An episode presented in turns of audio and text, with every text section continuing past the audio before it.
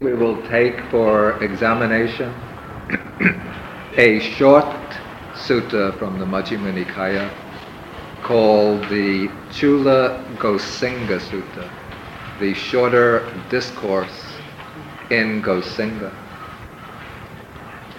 And I thought that this sutta follows, though it doesn't follow in numerical sequence, the simile of the saw in the Majjhima Nikaya. The simile of the saw is number 21, and this is number 31. So it doesn't follow that sutta in numerical sequence, but I think that there is a certain, you might say, a thematic sequence which it um, which it fulfills, in that the discourse on the simile of the saw shows the ideal way in which to respond to abuse and maltreatment at the hands of others. And so the discourse on the simile of the saw is concerned with the, you might say, the ethical aspect of restraint, patience, and humility under difficult and trying circumstances and on the urgency for developing loving kindness and compassion even to those who are one's most bitter, most provocative enemies. The shorter discourse in Gosinga depicts a much happier, more pleasant state of affairs. This is a sutta which illustrates the ideal way in which practitioners of the Dhamma should live together.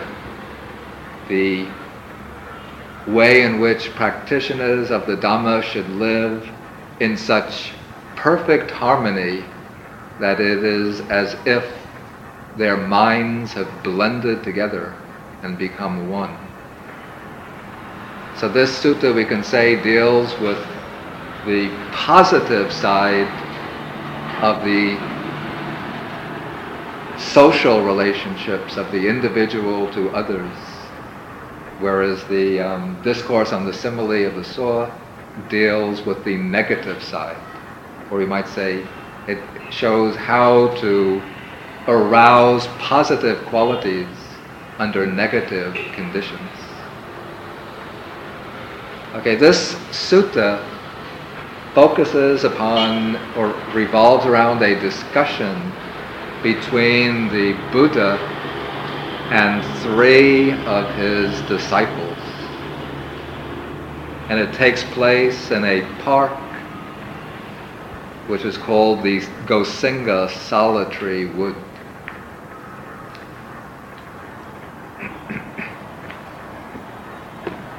Of these three disciples, only one is very well known. This is the Venerable Anuruddha. Anuruddha was a member of the Sakya clan in the same republic from which the Buddha came, and I believe he was a cousin of the Buddha. And after the Venerable Anuruddha was ordained as a monk, and developed, attained arahantship. He became the disciple who was most distinguished in a particular faculty, a faculty called the Chakku, which means the divine eye. The divine eye is one of the types of abhinya, or higher knowledge, it is a faculty of vision by which one can see things which transcend the normal range of human vision. By reason of the faculty of the divine eye, a accomplished meditator is able to see events that are taking place at a great distance from the place where he is presently located. ordinarily, while we're sitting here, we can see only things going on in this room. If we look out the window, we can see across the lake, perhaps to the hills, we can see up in the sky, but our vision is obstructed by material objects. The divine eye is capable of penetrating beyond any material obstructions and seeing events at vast distances. So that if one is sitting here with the divine eye, one can see if a, the power is extended enough, what is happening in Colombo, Anuradhapura. If it's more powerful, one can see what is happening in India, Pakistan, um, Burma, Thailand. If it's still more powerful, one can see even all over this planet. And those who have developed the divine eye to an extraordinarily high degree of proficiency can see events happening even in other world systems. World systems that are light years away from our own. Countries with advanced technology, United, especially the United States, has, have to send space probes, which take many, many years to reach their destination and can relay back only very partial information which has to be processed through computers and interpreted. The divine eye can see events happening at such great distances instantaneously with the same perfect clarity with which, as we sit here, we can see the objects right in front of us. And the divine eye is able to see more than events taking place at the level of this physical reality. The divine eye is also capable of seeing processes that transcend the physical level. The divine eye, especially in the suttas, is said to ha- have the important function of generating a type of knowledge called Chut Upapata Jnana, which means the knowledge of the arising and passing away of beings in accordance with their karma. Through the divine eye, a yogi who has developed the requisite facility in its use can turn his mind to a particular area region, and in that region there will be people who are dying. In that same region there will be beings who are taking conception, being reborn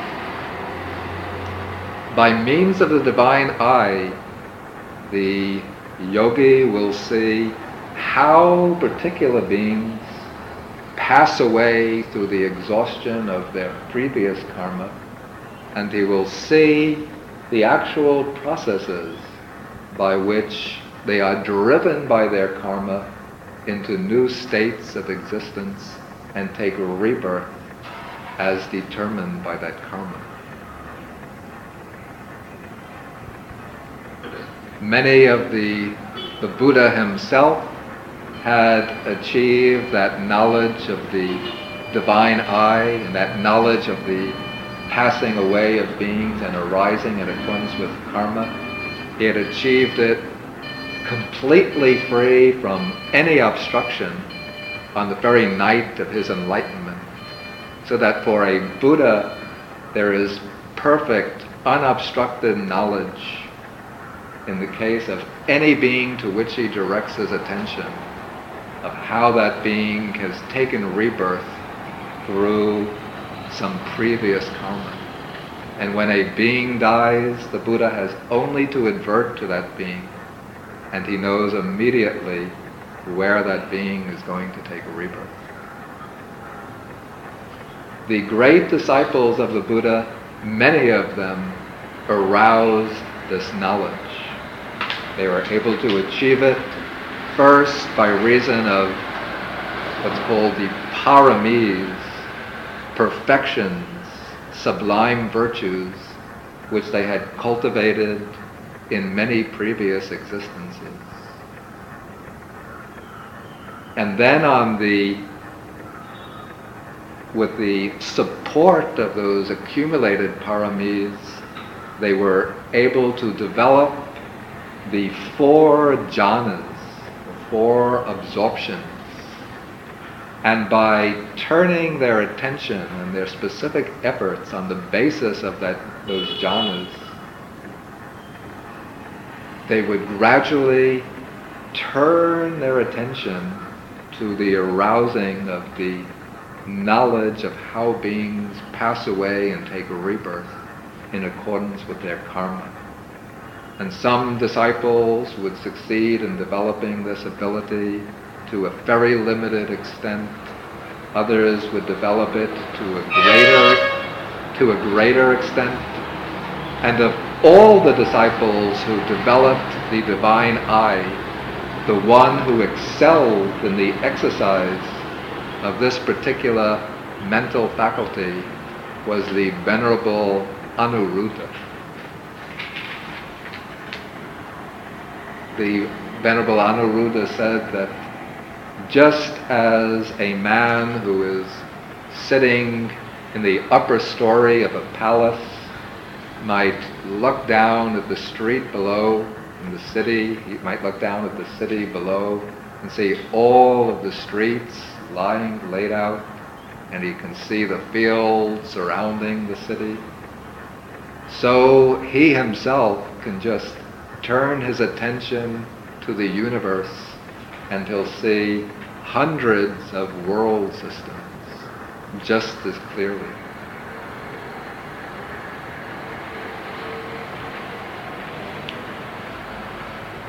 Okay, so Anuruddha was this very highly accomplished disciple of the Buddha. And in fact, if you recall the story of, in the Mahaparinibbana Sutta about the demise of the Buddha, when the Buddha was lying between the twin sal trees, and after he had given his final exhortation to the monks, then he entered into the successive attainments of the meditative absorptions until he was lying completely still and motionless. Then Venerable Ananda said, now the Blessed One has achieved final Nibbana. But Anuruddha, because he had the divine eye, was able to use that divine eye in a somewhat different mode to examine the mental states of others. And so he turned the, his faculty of knowledge towards the Buddha and saw that the Buddha had not yet passed away, but had entered into the what's called the Nirodha Samapatti, the achievement of cessation of feeling and perception.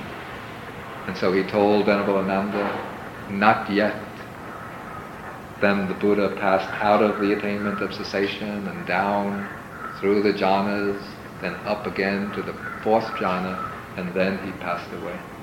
And when that happened, then the Venerable Anuruddha said, now the Blessed One has passed away. Okay, so Venerable Anuruddha often would go into periods of retreat with two of his very close friends. These close friends were the Venerable Nandiya and the Venerable Kimbila. And the sutta opens on one such occasion when they were staying in the park of the Gosinga sal tree wood. it must have been close to the town of Nadika where the Buddha was, was residing. And so one evening, the Blessed One emerged from meditation and he went to the park of the Gosinga solitary wood. And the park keeper saw the Blessed One coming in the distance.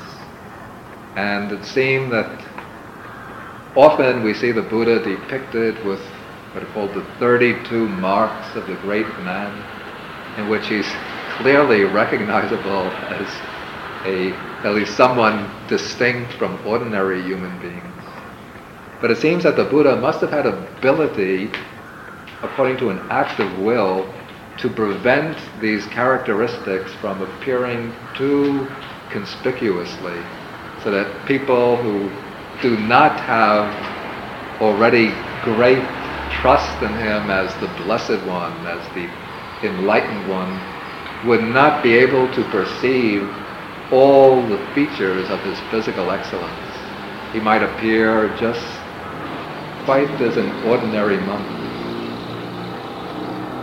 And so the park keeper, when he saw the Buddha coming, he thought that he was just some ordinary recluse. And so he tried to prevent him from entering the park and told him that there were three monks there who were seeking their own good, who were leading a meditative life, seeking enlightenment. And he said, please do not disturb them.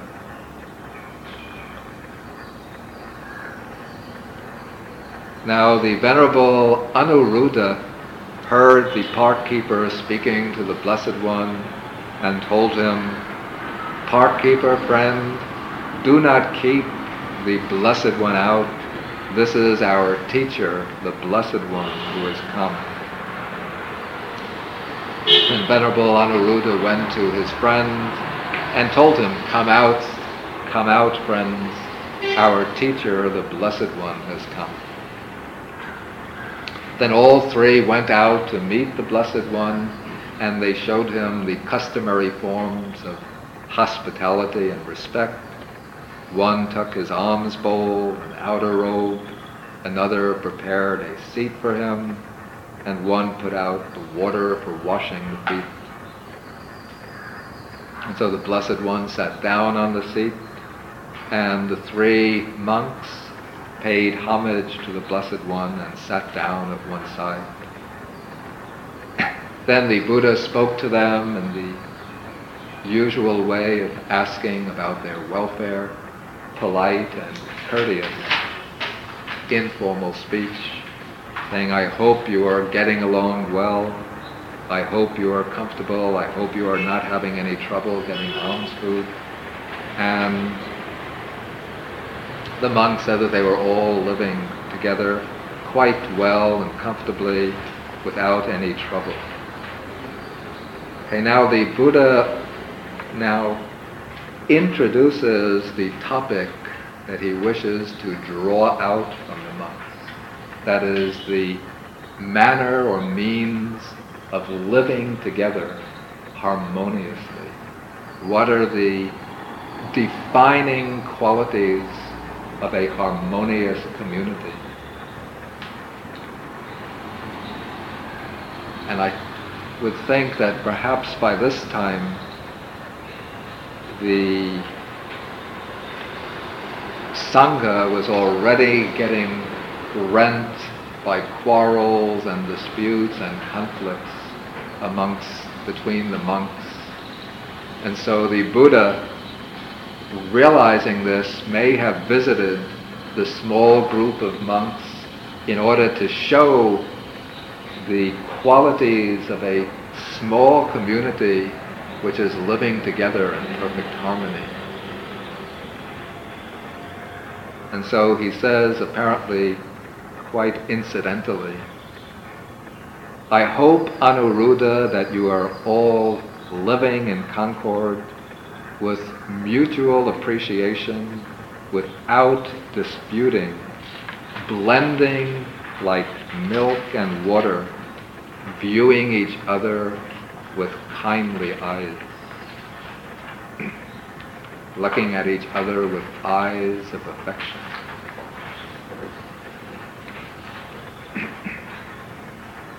So Anuruddha, speaking for his small group, says, Surely, Venerable Sir, we are living in concord with mutual appreciation, without disputing, blending like milk and water, viewing each other with kindly eyes. This is a stock description of monks who are living together in harmony.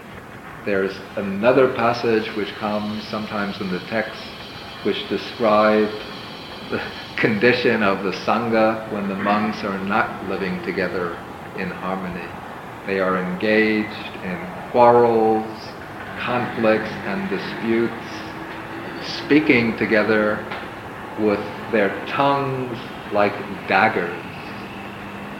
This is, of course, not the ideal conduct for monks, but this is so often the situation with groups of human beings, even when they get together for some good purpose, rather than submitting themselves to the ideals of the group and developing this, these qualities of mutual appreciation, of blending together like milk and water. Instead, one will say, this is in the case of the monks,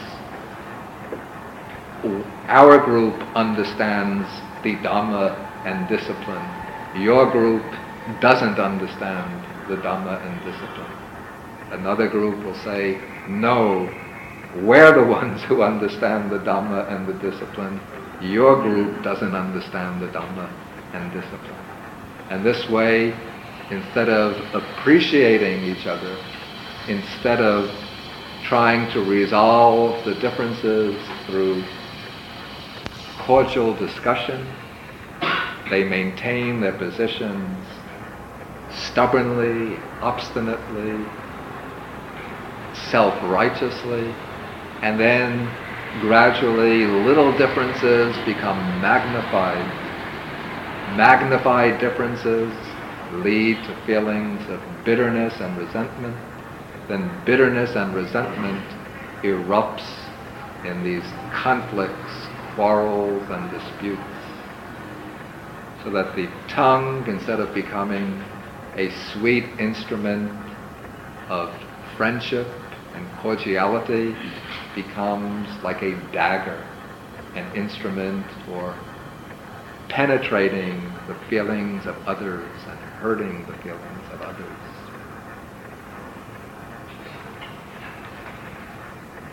But here we have a group which is ex- existing in such perfect harmony that they blend just like milk and water.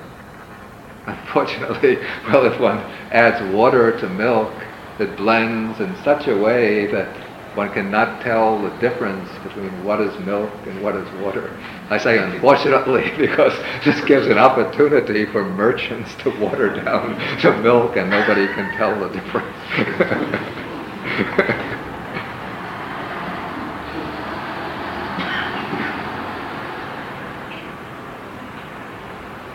Okay, and so now the Buddha is going to draw out from Anuruddha by questioning what is it that enables this group to live together in such complete harmony.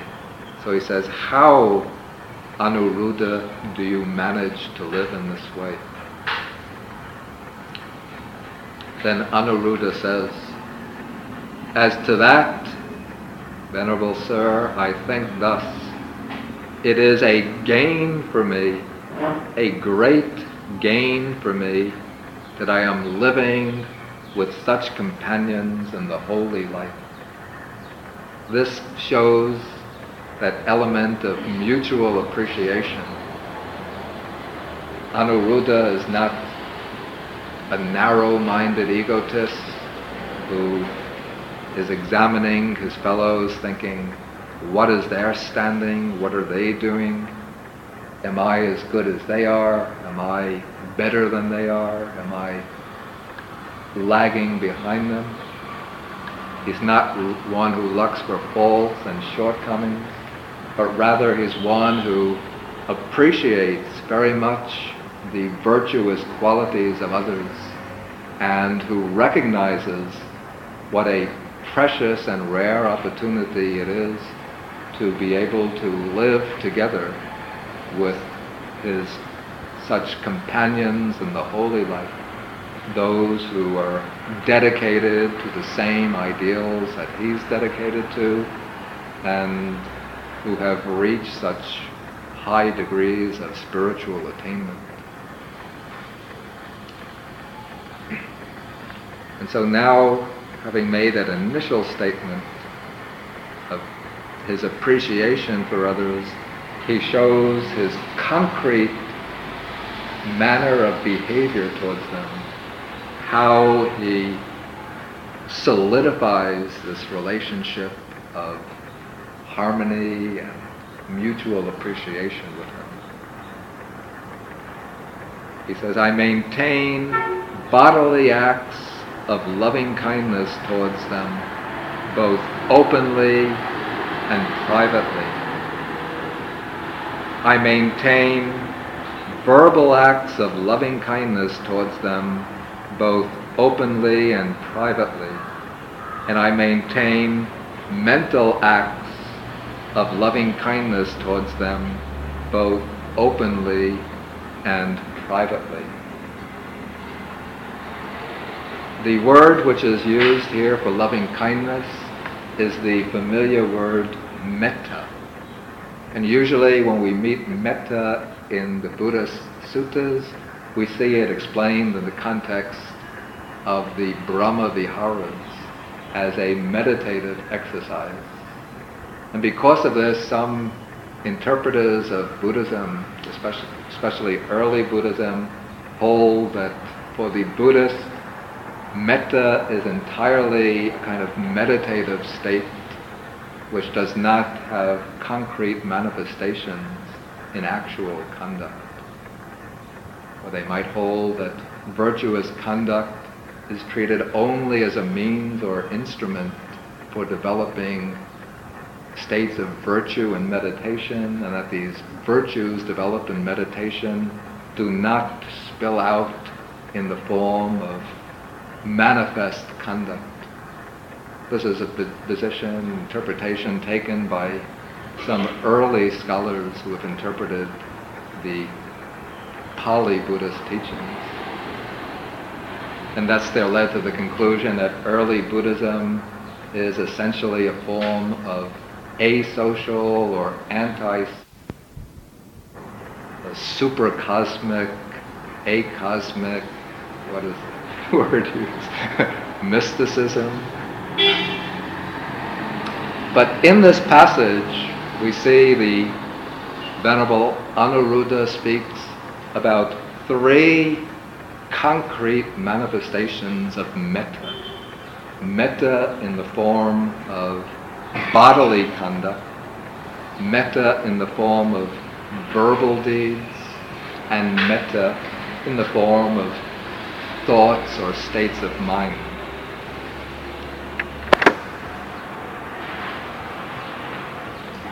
The Pali expressions that are used are metta kaya kamma, metta vachi kamma, and metta mano kamma.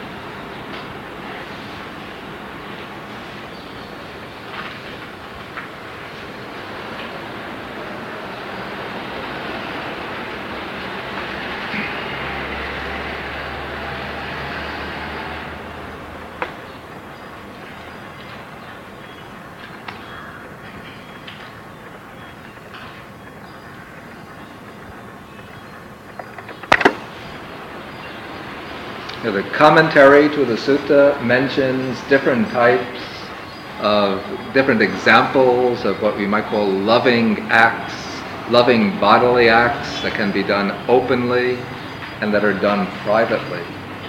Openly, for example, if one of the companions is sick, say if one of these companions is sick, then the other monks will come to take care of him. They'll sweep his room, pre- prepare medicines for him, bring him his food, clean up his room for him, and so on. As for a, a private bodily act of loving kindness, that will be done, that is something that might be done secretly, so that if, say, the monk is gone and another monk comes to call on him and sees something is misplaced, then he might put it in the right place, might do a little special favor for him. If the room is a little, say, dirty, he might sweep it out for him without telling him about it, without boasting to others that I have done such and such. But it's good acts which are done secretly.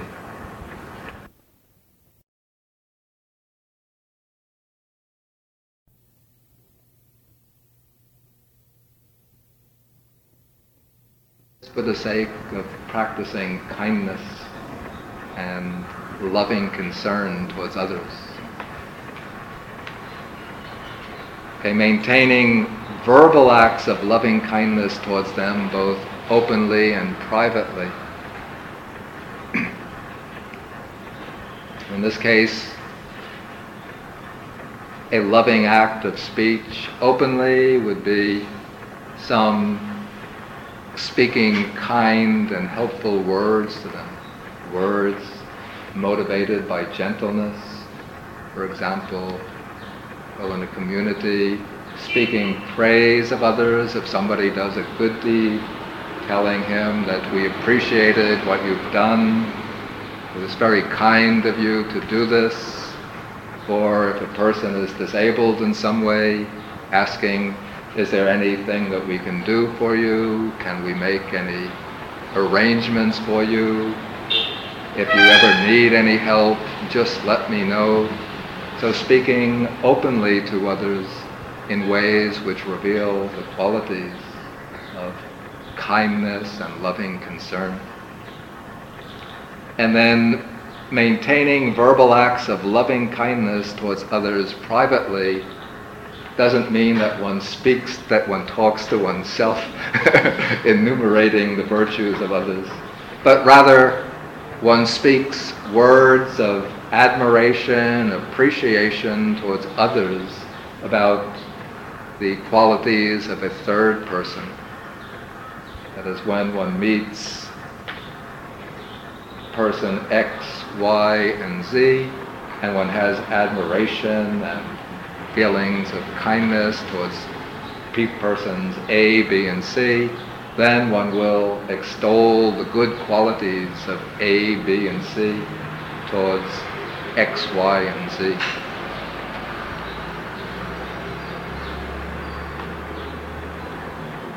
Then I think maintaining acts of loving kindness towards others, both openly and privately, well, here one cannot make one's thoughts appear in, in physical, in the physical realm so that others can see them publicly.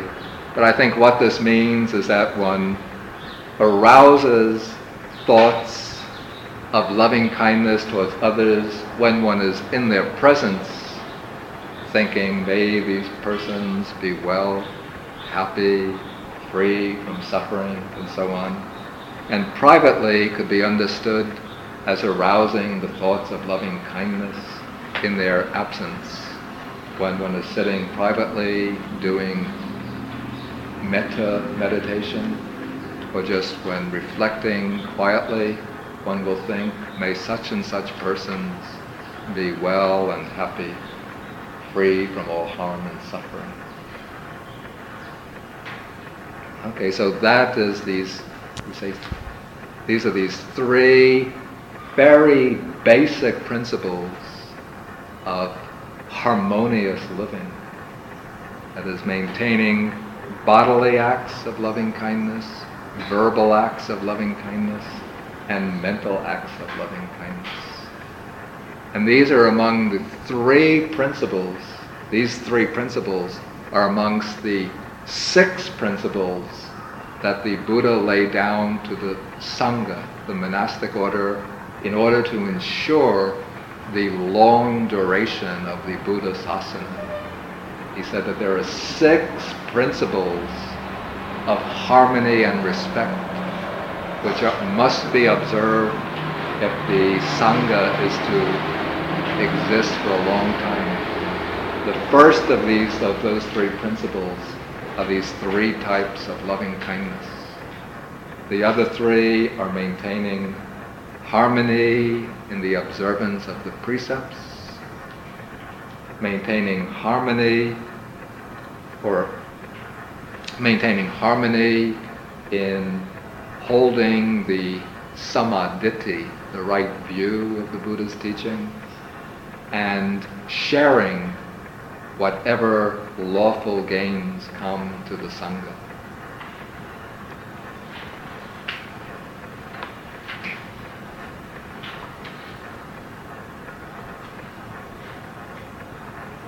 Okay, so having first announced these three basic principles of harmonious living, the Venerable Anuruddha elaborates a little. He says, I consider why shouldn't I set aside what I want to do and instead do what these venerable ones want to do? This, I think, is a very significant contrast to the way we usually go about doing things when we're working together in a group. Usually, if we're in a group, maybe I think of something and I feel that this is the right way to go about it. And then other people will give rise to their ideas. One will think, this is the way to go about it. Another will think, that is the way to approach it. And so each of us gives rise to our own idea about how things should be done, about what we're going to do, how to achieve our aims. And then because that idea comes from myself, I assume it must be the correct way. And rather than discuss our ideas, rather than submit to what, on all objective considerations, appears to be the best idea, each of us hangs on to our own view, our own notion of what should be done, and then we get involved in quarrels, disputes, conflicts. But here, Venerable Anuruddha says that instead of putting my fir- myself first and thinking that I'm the great disciple, my ideas are the best, all of us should do what I want to do, he thinks, for the sake of our communal harmony, let me put aside my ideas and follow what these other ones want to do. Of course, the other ones will say that that they too take the same approach of putting aside their ideas and submitting to the other two. And so, in that way, since each is willing to relinquish his own notions, his own views, they are able to pool their different ideas and then act harmoniously on what seems to be the most satisfactory approach.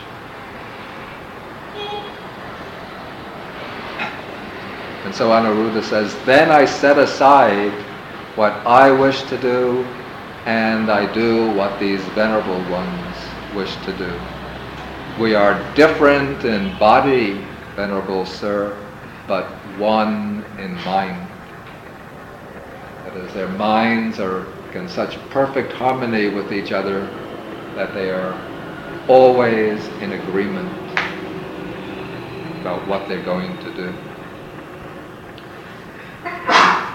And then the Buddha questioned the other two monks about this, and they replied in exactly the same way.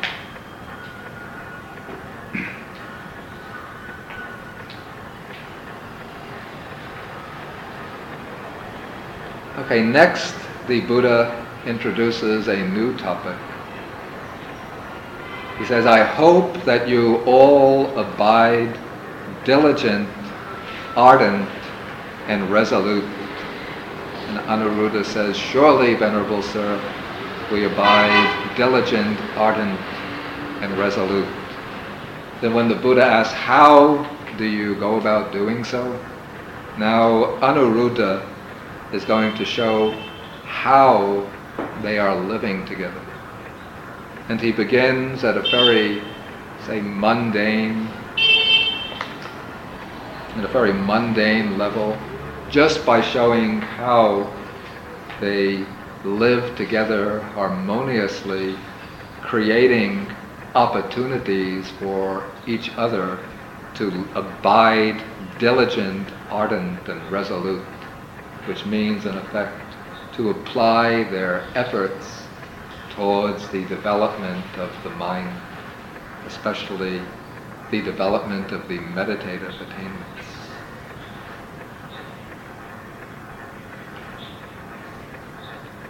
And so Anuruddha says, as to that, Venerable Sir,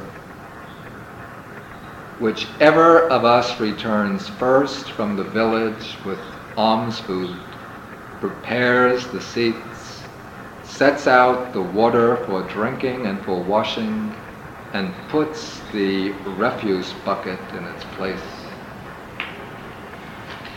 This is an example here of what we might call a bodily action of loving kindness.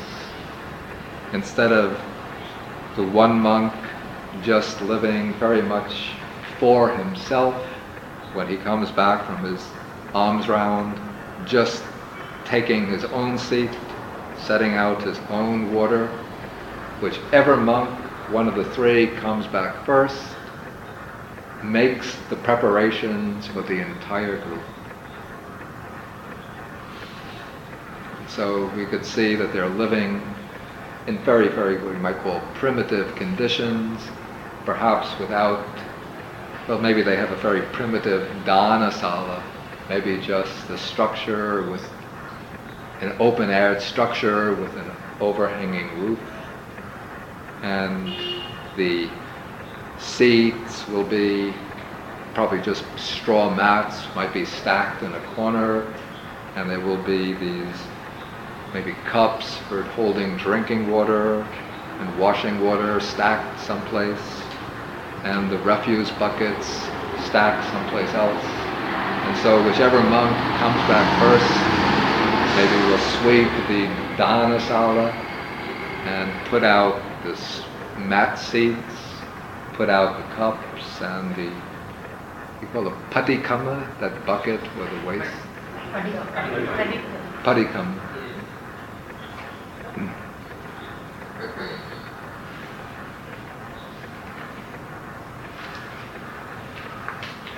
And then when they all, we can, even though this is not quite explained in the sutta, we can imagine that any monk who returns first will wait for the other monks to come back to make sure that they all have collected enough alms food. And if one monk should be short and another monk should have surplus, then they will he will, the one who has a surplus will give some of his extra alms food to the monk who is short. and so whichever of us returns last eats any food that is left over if he wishes. Otherwise, if there's too much, he throws it away where there is no greenery, there is no crops growing or no grass growing or drops it into water where there is no, no, no living beings. Here this shows the concern of the monks for their environment. I might say a very, very ancient lesson in environmental cleanliness. If there's a green lawn, which is attractive grass, the monk doesn't want to throw his leftover alms food onto the grass. or someplace where crops are growing, he won't throw it onto the crops. But he'll find some opening, perhaps a place under a tree, a clearing, and put the leftover alms food there. One can be sure that within a few hours it will all be gone, since different animals that live in the, in the forest will come and, and eat it. And also, they don't want to, if there's a body of still water, they don't want with fish and other living animals, and there's a lot of alms food left over, then they won't throw it into the water, since that will pollute the water. But if there's a little alms food that can easily be eaten by the creatures in the water, then I think it would be quite all right for them to put it at the edge of the water so that the fish and the turtles could come to eat it.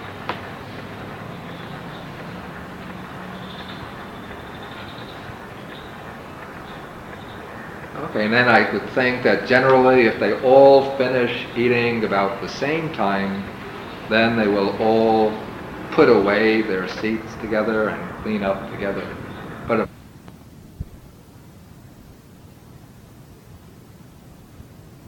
and he will put away the seats and the water for drinking and washing. He'll put away the refuse bucket after washing it and sweep out the refectory.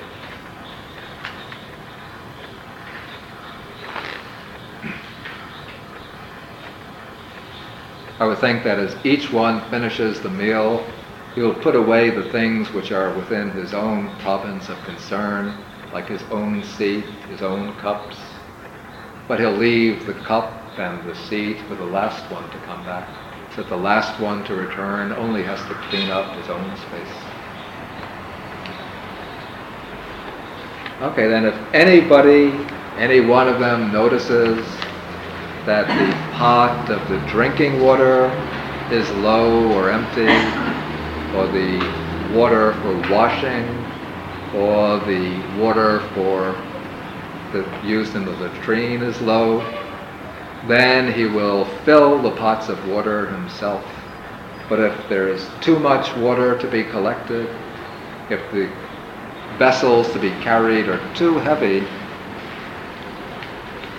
then he will call one or another of the other monks by a signal of the hand, and then they will join hands together in order to carry the buckets of water to re- replenish the supplies of drinking water, washing water, uh, water for use in the latrine. But because of this, we do not break out into speech. This is to indicate how they are really abiding, diligent, ardent, and resolute. That they all have made this vow together.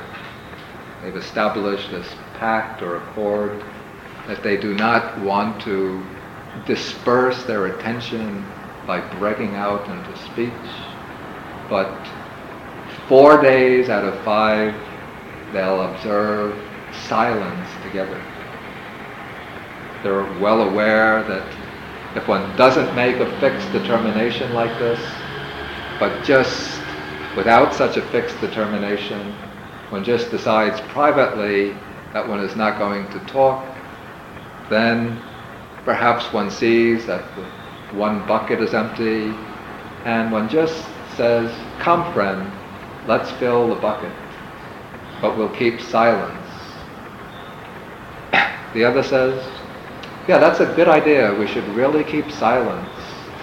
But there's something that's been on my mind. and then one thing leads to another, and before long, did you hear a report about what happened in Pakistan the other day? or who won the elections in Germany or France, who won in Canada, um, who is running for this position, that position, what. And before long, one is embroiled in all sorts of idle chatter. And so, by maintaining this agreement, of course, I don't think that these monks would engage in that kind of talk, but we just know from experience how our best intentions to adhere to a private vow of silence or of right speech can easily be derailed even just by engaging in some casual conversation. And so, four days out of five, they maintain this pledge of silence in order to devote themselves to the practice of bhava, meditation. In fact, as we learn at the end of the sutta, that all of the monks are already arahants, and so they're incapable really of being led astray into improper speech. But still, in order to devote their energy undistracted to abiding these higher meditative attainments, they observe silence. Then on the fifth day, they come together in the evening and then they spend the entire night having a discussion on the Dhamma. That is how, he says, that is how we abide diligent, ardent, and resolute.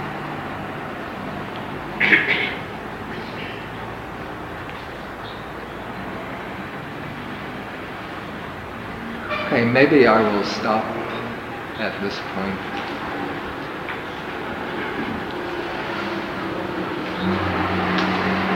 And then if there are any questions,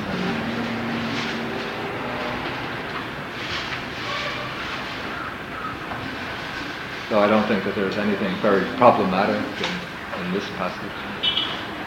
So we are reminded of uh, what happened to now Buddha's uh, Buddha left him disgust and the monk quarreled the time he left for parley. Yeah, yeah, yeah. So they, they have been arguing about on, on some very trivial matters. Yeah, yeah.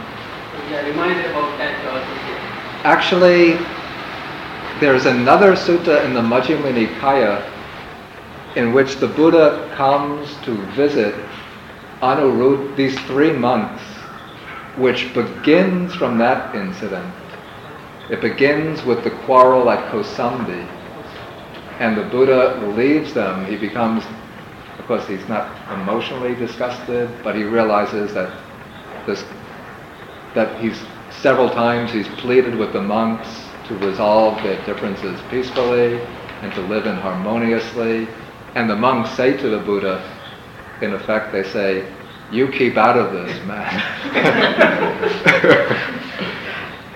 Let us settle this ourselves. Who do you think you are? and so then the Buddha says that when these wiseacres get into a dispute and they won't heed even well-intended advice, then there's no point that I should stay here. And then he leaves them and I'm not sure if it was, I think it's after staying in the Parilayaka forest. Then he goes to call on Anuruddha and these two other monks. And the same passage occurs, which shows how they live together harmoniously. But at that time, at the time that sutta is spoken, Anuruddha and the other two monks are not yet arahants. And so they the Buddha asks them whether they're abiding, diligent, ardent, and resolute, and they say that they are, but then they bring up a certain problem that they're meeting in meditation, in trying to develop anuruddha, in trying to develop the divine eye. And then he brings up this problem, and then the Buddha says, I too, when I was a bodhisattva, not yet enlightened, still seeking the supreme enlightenment, I too met the same problem. Then he deals with various um, impediments to meditative practice. And so the sutta is very similar, at least part of it is very similar to this one.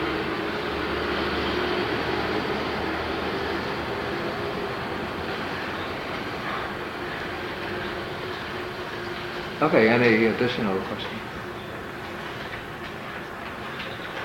Okay, then we'll continue again next Thursday.